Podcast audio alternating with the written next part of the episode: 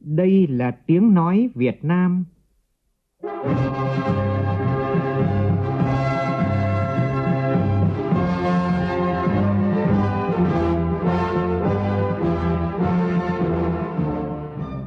là tiếng nói Việt Nam, phát thanh từ Hà Nội, thủ đô nước Cộng hòa xã hội chủ nghĩa Việt Nam.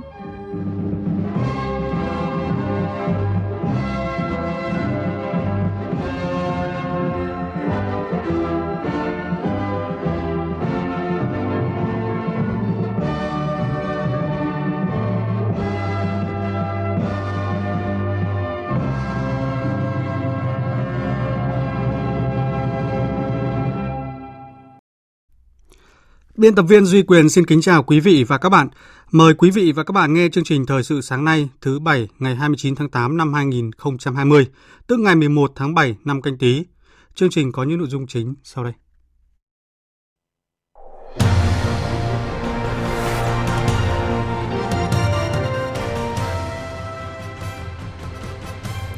Chủ trì lễ kỷ niệm 75 năm Quốc khánh nước Cộng hòa xã hội chủ nghĩa Việt Nam, Thủ tướng Nguyễn Xuân Phúc khẳng định tương lai của Việt Nam song hành với hòa bình, ổn định, hợp tác và thịnh vượng chung của khu vực và thế giới. Hàng hóa xuất nhập khẩu qua các cửa khẩu tại Lào Cai cán mốc 2 tỷ đô la Mỹ trong 8 tháng qua. Các doanh nghiệp và người dân mong muốn gói hỗ trợ đợt 2 cần đúng, trúng, khẩn trương. Tin thế giới, Mỹ bác bỏ cáo buộc xâm phạm không phận của Trung Quốc, đồng thời lên án nước này có hành vi xấu đối với các nước láng giềng. Thủ tướng Đức kêu gọi giải quyết các vấn đề nóng của châu Âu. Liên minh châu Âu chuẩn bị các biện pháp trừng phạt nhằm vào Thổ Nhĩ Kỳ liên quan đến các hành động của nước này trong vùng biển có tranh chấp với Hy Lạp tại Địa Trung Hải.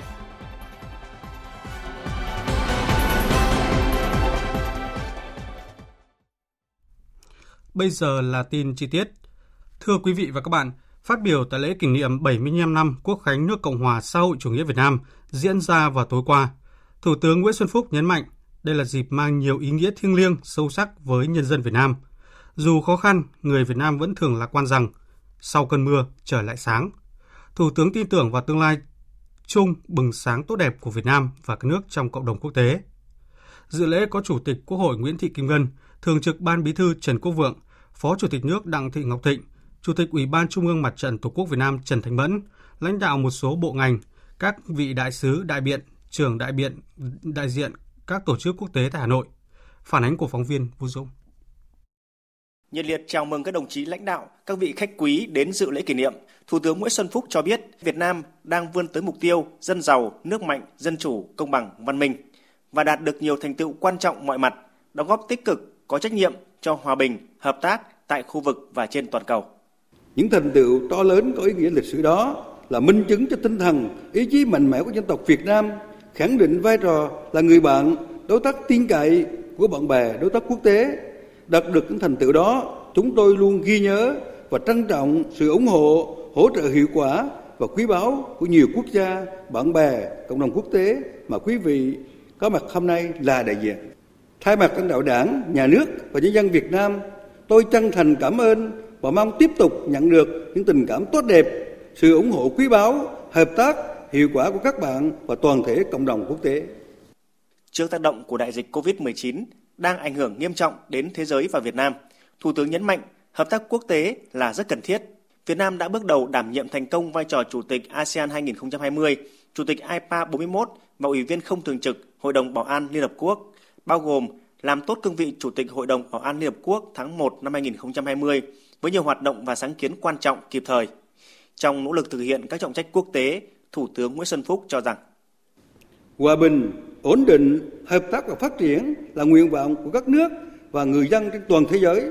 Trong các quan hệ quốc tế, mọi dân tộc, mọi quốc gia cần đề cao tinh thần thượng tôn pháp luật, tôn trọng độc lập, chủ quyền, toàn vẹn lãnh thổ và các lợi ích chính đáng của nhau. Nhiều nước nhỏ và vừa, trong đó có Việt Nam, đã phải chịu nhiều khó khăn gian khổ trong đấu tranh vì độc lập, phát triển đất nước và nay đang có những đóng góp quan trọng, tiếng nói của họ cần phải được lắng nghe, tôn trọng. Thủ tướng cũng nhấn mạnh Việt Nam mong muốn hợp tác chặt chẽ cùng các nước phòng chống đại dịch hiệu quả cũng như cùng phục hồi phát triển kinh tế. Thủ tướng cảm ơn và tin tưởng rằng các vị đại sứ, đại biện và đại diện các tổ chức quốc tế sẽ tiếp tục phát huy vai trò kết nối quan trọng của mình, đóng góp nhiều hơn nữa vào việc thúc đẩy quan hệ hữu nghị hợp tác giữa Việt Nam và bạn bè đối tác khắp năm châu bốn biển. Thay mặt các đoàn ngoại giao phát biểu tại buổi lễ kỷ niệm, ông Sadi Salama, đại sứ nhà nước Palestine, trưởng đoàn ngoại giao đã gửi tới lãnh đạo Đảng, Nhà nước và nhân dân Việt Nam những lời chúc mừng tốt đẹp nhất. Ông bày tỏ ngưỡng mộ về những thành tựu của Việt Nam gần 35 năm đổi mới, đưa Việt Nam chuyển mình thành một điểm sáng của khu vực và là minh chứng rõ ràng cho đường lối phát triển đúng đắn. Các đoàn ngoại giao khẳng định sự sẵn sàng và quyết tâm tiếp tục các nỗ lực nhằm thúc đẩy và phát triển hơn nữa mối quan hệ hữu nghị và quan hệ hợp tác nhiều mặt giữa Việt Nam và các quốc gia, các tổ chức quốc tế thông qua hợp tác hòa bình và cùng có lợi vì một thế giới hòa bình, bình đẳng, thịnh vượng, hợp tác và phát triển. Nhân kỷ niệm 75 năm Quốc khánh nước Cộng hòa xã hội chủ nghĩa Việt Nam ngày 2 tháng 9, Tổng thư ký Liên Hợp Quốc Antonio Guterres đã có lời chúc mừng chính phủ, nhân dân Việt Nam. Tổng thư ký Liên Hợp Quốc khẳng định Việt Nam đã luôn là đối tác mạnh mẽ của Liên Hợp Quốc kể từ khi gia nhập tổ chức vào năm 1977 lực lượng quân đội Việt Nam đang tham gia các nhiệm vụ gìn giữ hòa bình của Liên Hợp Quốc và vai trò đầu tàu trong việc đạt được các mục tiêu phát triển thiên niên kỳ là nền tảng vững chắc giúp Việt Nam triển khai chương trình phát triển bền vững 2030. Với tư cách là ủy viên không thường trực Hội đồng Bảo an Liên Hợp Quốc, Việt Nam đã và đang có những đóng góp quan trọng trong việc ủng hộ hòa bình bền vững. Nhóm phóng viên Vân Thiêng và Đặng Thùy thường trú tại Lào đưa tin, tối qua tại thủ đô Viêng Chăn, Đại sứ quán Việt Nam tại Lào đã long trọng tổ chức tiệc chiêu đãi đối ngoại kỷ niệm 75 năm Quốc khánh mùng 2 tháng 9. Phó Thủ tướng Lào Bun Thông Chit Mani và lãnh đạo nhiều bộ ban ngành của Đảng, Nhà nước, Chính phủ Lào, đại sứ các nước và các tổ chức quốc tế đã đến dự và chung vui. Chuyển sang các tin đáng chú ý khác, chiều qua Ủy ban Nhân dân tỉnh Kiên Giang tổ chức Đại hội thi đua yêu nước lần thứ 5 187 đại biểu đại diện cho các tập thể và cá nhân là những gương điển hình tiên tiến, tiêu biểu trong phong trào thi đua yêu nước giai đoạn 2015-2020 trên tất cả các lĩnh vực của tỉnh tham dự. Phóng viên Lam Hiếu đưa tin. Năm năm qua, Kiên Giang đã nỗ lực thực hiện có hiệu quả nhiều phong trào thi đua, trong đó đặc biệt là bốn phong trào thi đua trọng tâm do Thủ tướng Chính phủ phát động, gồm cả nước chung sức xây dựng nông thôn mới, cả nước chung tay vì người nghèo không để ai bị bỏ lại phía sau, doanh nghiệp Việt Nam hội nhập và phát triển và cán bộ công chức viên chức thi đua thực hiện văn hóa công sở. Thông qua các phong trào thi đua đã xuất hiện nhiều mô hình mới, cách làm hay, góp phần phát triển kinh tế địa phương, thay đổi bộ mặt nông thôn của tỉnh, cải thiện nâng cao đời sống vật chất tinh thần của nhân dân. Các phong trào thi đua cũng đã góp phần khơi dậy sức mạnh tổng hợp, tạo động lực phát triển mạnh mẽ thực hiện thắng lợi nhiệm vụ phát triển kinh tế xã hội, quốc phòng an ninh, tạo sự chuyển biến, nâng cao ý thức đạo đức công vụ, đạo đức nghề nghiệp của cán bộ công chức viên chức người lao động. Đối với các phong trào thi đua của tỉnh, nổi bật là các phong trào của Ủy ban Mặt trận Tổ quốc như Ngày hội Đại đoàn kết toàn dân tộc đã thể hiện về sự thống nhất, đồng thuận, đoàn kết, gắn bó tình làng nghĩa xóm của các tầng lớp nhân dân ở khu dân cư phong trào vận động Ngày vì người nghèo đã trở thành phong trào thường xuyên hàng năm mang ý nghĩa nhân văn, nhân đạo sâu sắc, ngày càng khơi dậy cái tâm, cái đức trong sáng, sẵn lòng chia sẻ với người nghèo. Tại đại hội, tập thể được tặng cờ thi đua của chính phủ, 18 đơn vị dẫn đầu phong trào thi đua được tặng cờ thi đua của Ủy ban Nhân dân tỉnh. Thưa quý vị và các bạn, mặc dù bị ảnh hưởng bởi dịch COVID-19, nhưng một tin vui với lĩnh vực xuất nhập khẩu của nước ta – theo thống kê của các cơ quan chức năng của tỉnh Lào Cai thì lũy kế 8 tháng năm nay, tổng giá trị hàng hóa xuất nhập khẩu qua các cửa khẩu tại địa phương này đã cán mốc 2 tỷ đô la Mỹ. Tin của phóng viên An Kiên, thường trú khu vực Tây Bắc. So với cùng kỳ năm ngoái, con số này giảm 17%, nhưng trong bối cảnh năm nay ảnh hưởng bởi dịch COVID-19, hoạt động tại các cửa khẩu phụ lối mở gần như đóng băng. Toàn bộ hàng hóa xuất khẩu tập trung qua cửa khẩu quốc tế đường bộ số 2 Kim Thành thì con số này lại được đánh giá là khả quan – Hiện tại cửa khẩu Kim Thành mỗi ngày có khoảng 1.200 lượt xe chở hàng hóa xuất nhập khẩu thông quan qua lại. Mặt hàng xuất khẩu chủ đạo vẫn là nông sản gồm thanh long, chuối, xoài, tinh bột sắn, cùng cà phê, bánh kẹo. Ông Hà Đức Thuận, Phó trưởng ban quản lý khu kinh tế Lào Cai, Lào Cai cho biết, so với cùng kỳ năm trước, giá trị hàng hóa xuất khẩu qua Kim Thành vẫn duy trì ở mức cao, góp phần giữ cán cân xuất nhập khẩu của Lào Cai luôn ở thế xuất siêu. Ngoài các cái giải pháp tạo điều kiện thuận lợi về mặt thủ tục hành chính, về mặt à, tạo cái mặt bằng thông thoáng qua đây thì chúng tôi đang à, tập trung phối hợp với các ngành và đặc biệt là phối hợp với phía ban quản lý cửa khẩu Hòa Khẩu để làm sao mà hai bên phối hợp để giải quyết tốt các cái năng lực thông quan ở cửa khẩu và đặc biệt là tìm các mặt hàng mới, mặt hàng có giá trị cao để thu hút qua các cặp cửa khẩu Lào Cai Hà Khẩu. Đẩy lùi Covid-19, bảo vệ mình là bảo vệ cộng đồng.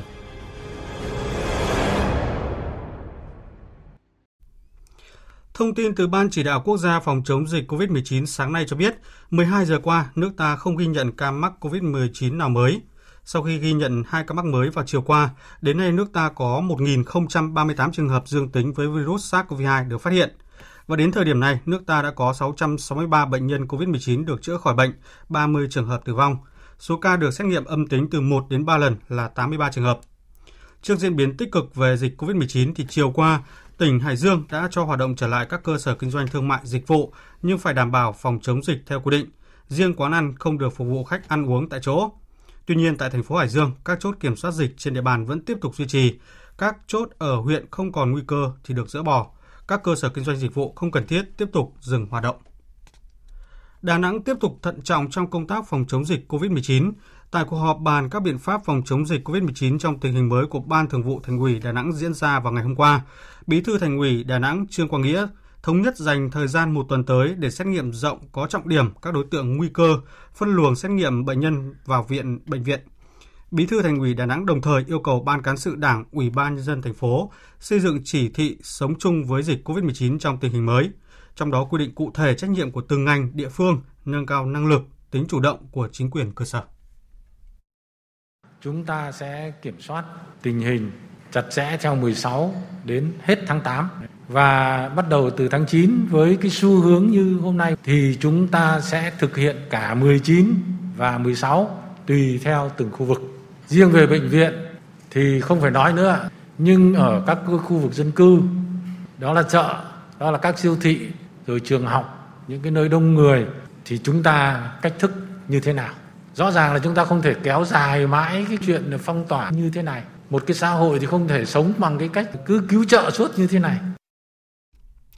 Qua kiểm tra việc thực hiện các điều kiện phòng chống dịch bệnh COVID-19 tại 76 bệnh viện, Sở Y tế Hà Nội đã đánh giá có 6 bệnh viện công lập xếp loại an toàn ở mức thấp, 3 bệnh viện tư nhân không an toàn và 12 bệnh viện tư nhân khác an toàn ở mức thấp. Tin của phóng viên Đài Tiếng Nói Việt Nam. Trong số 38 bệnh viện công lập mà Sở Y tế Hà Nội đã kiểm tra, có 6 bệnh viện xếp loại an toàn ở mức thấp, gồm Tâm thần Ban Ngày Mai Hương, Đa khoa Phú Xuyên, Đa khoa Thanh Trì, Tâm thần Hà Nội, Phổi Hà Nội. Sau đó, qua phúc tra sau khắc phục lần 1, các bệnh viện tâm thần Hà Nội, thận Hà Nội, phổi Hà Nội đã có những chuyển biến. Với hệ thống bệnh viện tư nhân, trong số 38 đơn vị được kiểm tra, có 3 bệnh viện không an toàn gồm Bệnh viện Mắt Việt Nhật, Bệnh viện Mắt Hitech và Bệnh viện Mắt Sài Gòn Hà Nội. 12 bệnh viện xếp loại an toàn ở mức thấp gồm Đa khoa Thăng Long, Đông Đô, Đa khoa Hồng Hà, Hy vọng mới, Hà Thành, Đa khoa Tràng An, Bệnh viện Mắt Sài Gòn Hà Nội cơ sở 1, Bệnh viện Nam học và Hiếm muộn Việt Bỉ, Bệnh viện Mắt DND, Bệnh viện Mắt Nhật Bản, Bệnh viện Phụ sản An Thịnh và Bệnh viện Chữ Thập Xanh. Sau đó qua phúc tra sau khắc phục lần 1, đã có Bệnh viện Đa khoa Thăng Long, Bệnh viện Đông Đô và Bệnh viện Mắt DND đã có những chuyển biến tích cực. Thưa quý vị và các bạn, nhằm thúc đẩy phát triển kinh tế, hỗ trợ người dân gặp khó khăn do dịch COVID-19, thì vừa qua Bộ Lao động Thương binh và Xã hội đã đề xuất gói hỗ trợ an sinh xã hội thứ hai với tổng số tiền dự kiến lên đến 18.600 tỷ đồng. Trước thông tin này thì người dân và doanh nghiệp đều vui mừng và phấn khởi. Tuy nhiên thì nhiều ý kiến cho rằng các cơ quan chức năng cần sớm có phương án giải ngân cụ thể để người dân tiếp cận. Phản ánh của nhóm phóng viên Bích Ngọc và Thu Hiền. Công ty cổ phần Bromex có trụ sở tại phố Trương Định, quận Hai Bà Trưng, Hà Nội, là công ty chuyên phân phối thiết bị y tế khám chữa bệnh tại các bệnh viện trên địa bàn thành phố. Dịch bệnh COVID-19 kéo dài khiến doanh nghiệp này gặp nhiều khó khăn. Anh Nguyễn Công Sơn, giám đốc công ty không biết sẽ tiếp tục xoay sở thế nào nếu tình hình dịch bệnh vẫn tiếp tục kéo dài. Ở đây mà có được sự hỗ trợ của ờ, nhà nước, chúng tôi rất là vui mừng nếu mà gói điều kiện gói là dễ tiếp cận hơn trước cái vấn đề thủ tục là cái vấn đề là chúng tôi cũng rất là quan tâm. Nhà nước mà hỗ trợ thì nên tạo điều kiện để làm sao cái thủ tục nó phải được nhanh chóng. Cái thời gian nó cũng gấp rút một chút. Cũng có tâm lý mong đợi gói hỗ trợ thứ hai của chính phủ. Chị Phùng Thị Thanh Xuân, chủ hộ kinh doanh ô tô Hà Thành, số 6 đường Đỗ Nhuận, phường Xuân Đình, quận Bắc Từ Liêm, Hà Nội, mong mỏi. Làm sao các điều kiện hỗ trợ phải sát với thực tiễn? Nếu không, sẽ khó tiếp cận như gói thứ nhất 62.000 tỷ đồng. Cùng chung quan điểm này, chị Nguyễn Thị Thủy, quản lý doanh nghiệp xây dựng nhỏ trên phố Hoàng Quốc Việt, quận Cầu Giấy, Hà Nội bày tỏ. Chúng tôi là doanh nghiệp nhỏ dưới 10 người à, làm về lĩnh vực xây dựng.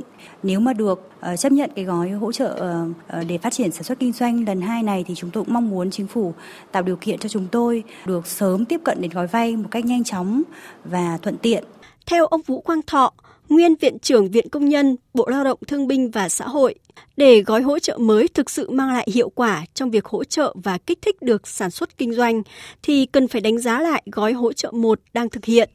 Cái khó là chỗ này, xác định cái tiêu chí thế nào là thuộc diện khó khăn, rất khó khăn, thuộc diện mà cần phải cứu trợ ngay. Tôi nghĩ rằng là cái này không có nới lỏng quá nhưng cũng không có thắt chặt quá nhưng nếu nới lỏng quá thì chúng ta sợ rằng là 16.000 tỷ chứ thêm 10 lần đấy nữa chúng ta cũng không có khả năng mà đáp ứng được hết. Trong khi đó rất nhiều những người nằm trong diện khó khăn họ đang rất cần, rất mong muốn được tiếp cận nguồn cứu trợ của chính phủ. Liên quan đến công tác tuyển sinh, Bộ Giáo dục và Đào tạo vừa có văn bản gửi các đại học, học viện, Sở Giáo dục và Đào tạo về điều chỉnh lịch triển khai công tác tuyển sinh năm 2020 để đảm bảo quyền lợi cho thí sinh thi tốt nghiệp trung học phổ thông đợt 2. Theo đó thì tất cả các mốc thời gian liên quan đến tuyển sinh đều được lùi lại ít nhất là 10 ngày so với kế hoạch đã công bố trước đây. Do vậy các thí sinh và phụ huynh cần lưu ý một số mốc thời gian sau đây. Bộ Giáo dục và Đào tạo sẽ công bố ngưỡng đảm bảo chất lượng đầu vào khối ngành đào tạo giáo viên, khối ngành sức khỏe vào ngày 17 tháng 9. Ngày 18 tháng 9, các trường điều chỉnh công bố mức điểm nhận hồ sơ xét tuyển trên cổng thông tin tuyển sinh của Bộ Giáo dục và Đào tạo và trang thông tin điện tử của trường – thời gian thí sinh bắt đầu được điều chỉnh nguyện vọng sẽ thực hiện sau khi các sở xét công nhận tốt nghiệp sơ bộ đợt 2.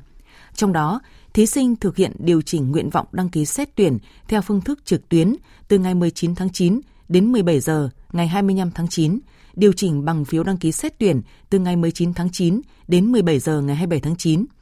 Thí sinh kiểm tra kết quả điều chỉnh nguyện vọng đăng ký xét tuyển và đề nghị điều chỉnh sai sót nếu có, chỉ áp dụng đối với thí sinh điều chỉnh nguyện vọng đăng ký xét tuyển bằng phiếu, bao gồm cả thí sinh có kết quả phúc khảo sau ngày 27 tháng 9 năm 2020 trước 17 giờ ngày 29 tháng 9. Các trường công bố kết quả trúng tuyển đợt 1 trước 17 giờ ngày 5 tháng 10.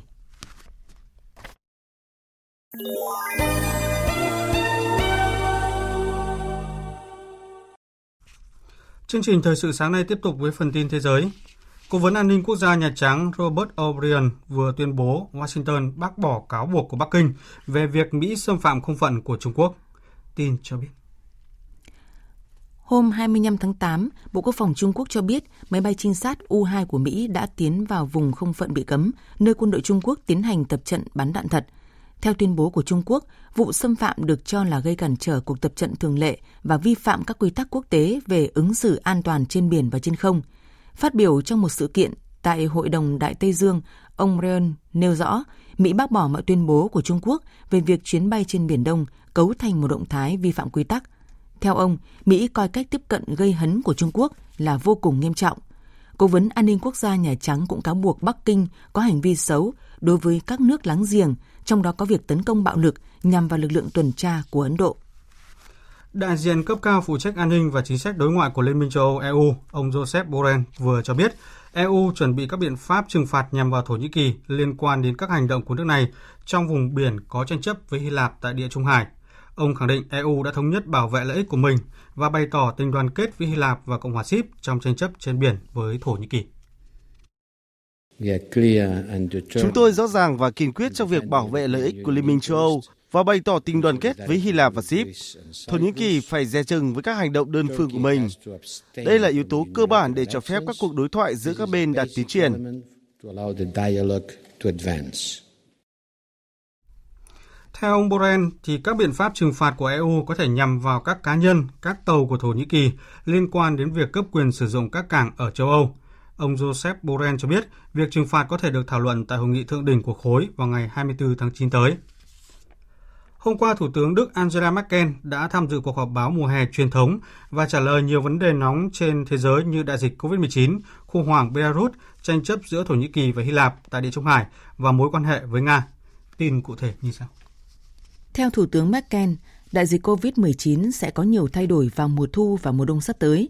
đại dịch có nguy cơ diễn biến nghiêm trọng hơn, lây lan nhanh hơn, song vẫn buộc con người phải sống chung cho tới khi có được một loại vaccine hữu hiệu. Theo bà, điều quan trọng trong những tháng tới là phải giữ được số ca nhiễm mới ở mức thấp. Liên quan đến tình hình tại Belarus, Thủ tướng Merkel cho biết Đức và Ba Lan có quan điểm tương đồng về việc Liên minh châu Âu EU cần có một đại diện chung cho Belarus. Đối với tranh chấp khí đốt và bất đồng về lãnh thổ quốc gia giữa Hy Lạp và Thổ Nhĩ Kỳ, Thủ tướng Merkel một lần nữa nhấn mạnh hai bên cần tiến hành đàm phán để ngăn chặn leo thang tranh chấp. Theo bà, xung đột về phân chia quyền lợi kinh tế chỉ có thể được giải quyết khi các bên cùng ngồi lại với nhau. Chúng tôi với tư cách là các quốc gia thành viên Liên minh châu Âu, tất nhiên là phải coi trọng các quyền và mối quan tâm của Hy Lạp, ủng hộ các quyền của nước này. Tuy nhiên, tôi luôn mong muốn tình hình không leo thang hơn nữa. Điều đó chỉ có thể xảy ra nếu chúng ta tiếp tục nói chuyện với cả hai bên. Đức đang rất nỗ lực trong vấn đề này. Liên quan đến việc Thủ tướng Nhật Bản Abe Shinzo vừa tuyên bố từ chức, Thủ tướng Đức ca ngợi ông Abe là nhà lãnh đạo góp phần xây dựng mối quan hệ tốt đẹp giữa hai nước, là người hết lòng bảo vệ cho chủ nghĩa đa phương. Sau cuộc họp thượng đỉnh bất thường trực tuyến về tình hình Mali, ngày 28 tháng 8, Cộng đồng Kinh tế Tây Phi gồm 15 quốc gia thành viên đã nhất trí quan điểm rằng lực lượng tiến hành đảo chính Mali phải chuyển giao quyền lực cho chính quyền dân sự chuyển tiếp ngay lập tức và chính quyền chuyển tiếp này sẽ phải tổ chức một cuộc bầu cử mới trong vòng 12 tháng. Nếu điều đó xảy ra, cộng đồng kinh tế Tây Phi cam kết sẽ gỡ bỏ dần trừng phạt. Hiện tại chưa có phản ứng từ lực lượng đảo chính tại Mali. Tuy nhiên hôm qua, nhóm này đã có một hành động thiện chí, thả cựu thủ tự Tổng thống Keita bị bắt giữ trước đó. Dự kiến vào ngày 7 tháng 9 tới thì các nhà lãnh đạo Tây Phi sẽ họp trực tiếp tại Niger để xem xét những chuyển biến về tình hình Mali để có thêm các bước đi mới. Tổng thống Nga Vladimir Putin khẳng định vaccine Sputnik V phòng dịch COVID-19 do nước này sản xuất đã được cấp phép lưu hành đầu tháng này là an toàn và hiệu quả. Tin cho biết. Trả lời phỏng vấn kênh truyền hình Russia 24 TV, Tổng thống Putin nêu rõ vaccine phòng COVID-19 đầu tiên của thế giới này đã được cấp phép theo đúng các quy định nghiêm ngặt của Nga, cũng như phù hợp với thông lệ và các quy định quốc tế.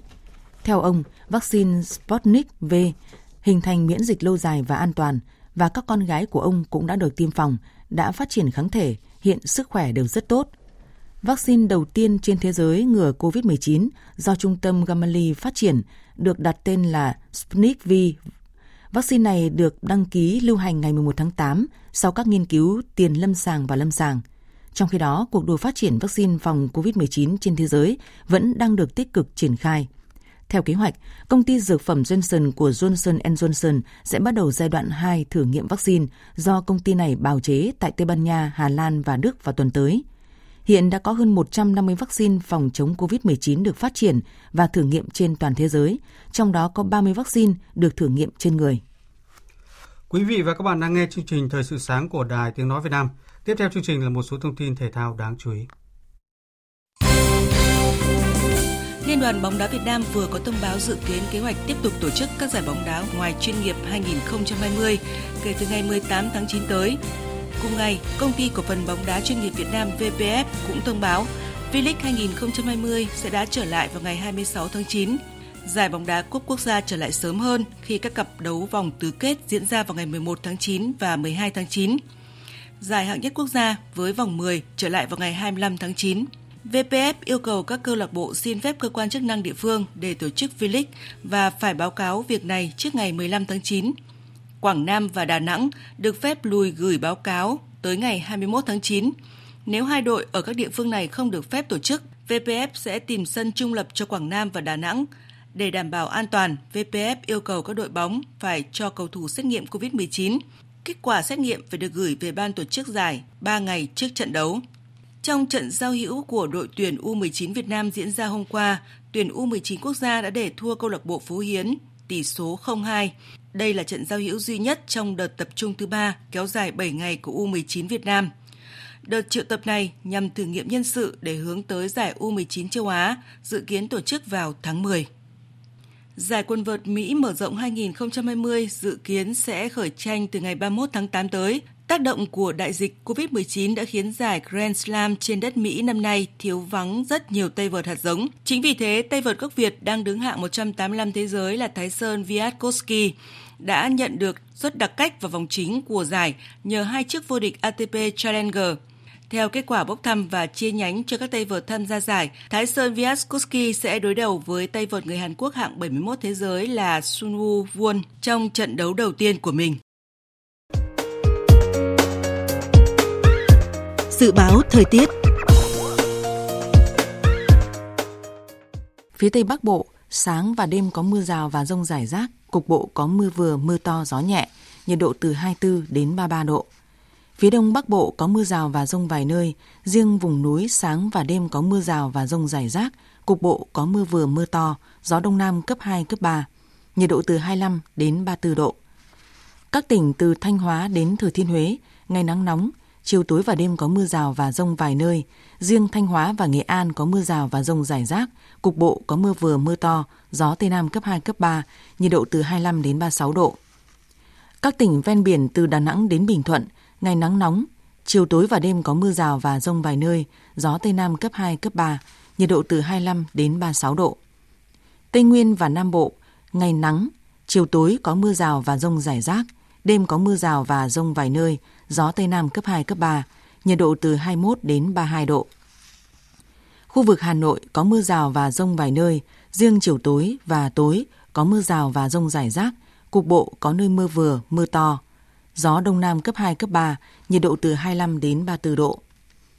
Dự báo thời tiết biển, Bắc Vịnh Bắc Bộ có mưa rào và rông vài nơi, tầm nhìn xa trên 10 km, gió Nam đến Đông Nam cấp 3, cấp 4. Nam Vịnh Bắc Bộ có mưa rào và rông vài nơi, tầm nhìn xa trên 10 km, gió Tây Nam đến Nam cấp 4. Vùng biển từ Quảng Trị đến Quảng Ngãi, vùng biển từ Cà Mau đến Kiên Giang, khu vực quần đảo Hoàng Sa thuộc thành phố Đà Nẵng, Vịnh Thái Lan có mưa rào và rông vài nơi, tầm nhìn xa trên 10 km, gió Tây Nam cấp 4. Vùng biển từ Bình Định đến Ninh Thuận, vùng biển từ Bình Thuận đến Cà Mau, khu vực Bắc Biển Đông, khu vực giữa và Nam Biển Đông, khu vực quần đảo Trường Sa thuộc tỉnh Khánh Hòa có mưa rào và rông vài nơi, tầm nhìn xa trên 10 km, gió Tây Nam cấp 4, cấp 5. Những thông tin thời tiết vừa rồi đã kết thúc chương trình Thời sự sáng nay của Đài Tiếng Nói Việt Nam. Chương trình hôm nay do các biên tập viên Duy Quyền, Hiền Lương tổ chức biên soạn và thực hiện, cùng sự tham gia của phát thanh viên Hồng Huệ, kỹ thuật viên Tuyết Mai, chịu trách nhiệm nội dung Nguyễn Vũ Duy. Cảm ơn quý vị đã quan tâm lắng nghe. Kính chào và hẹn gặp lại.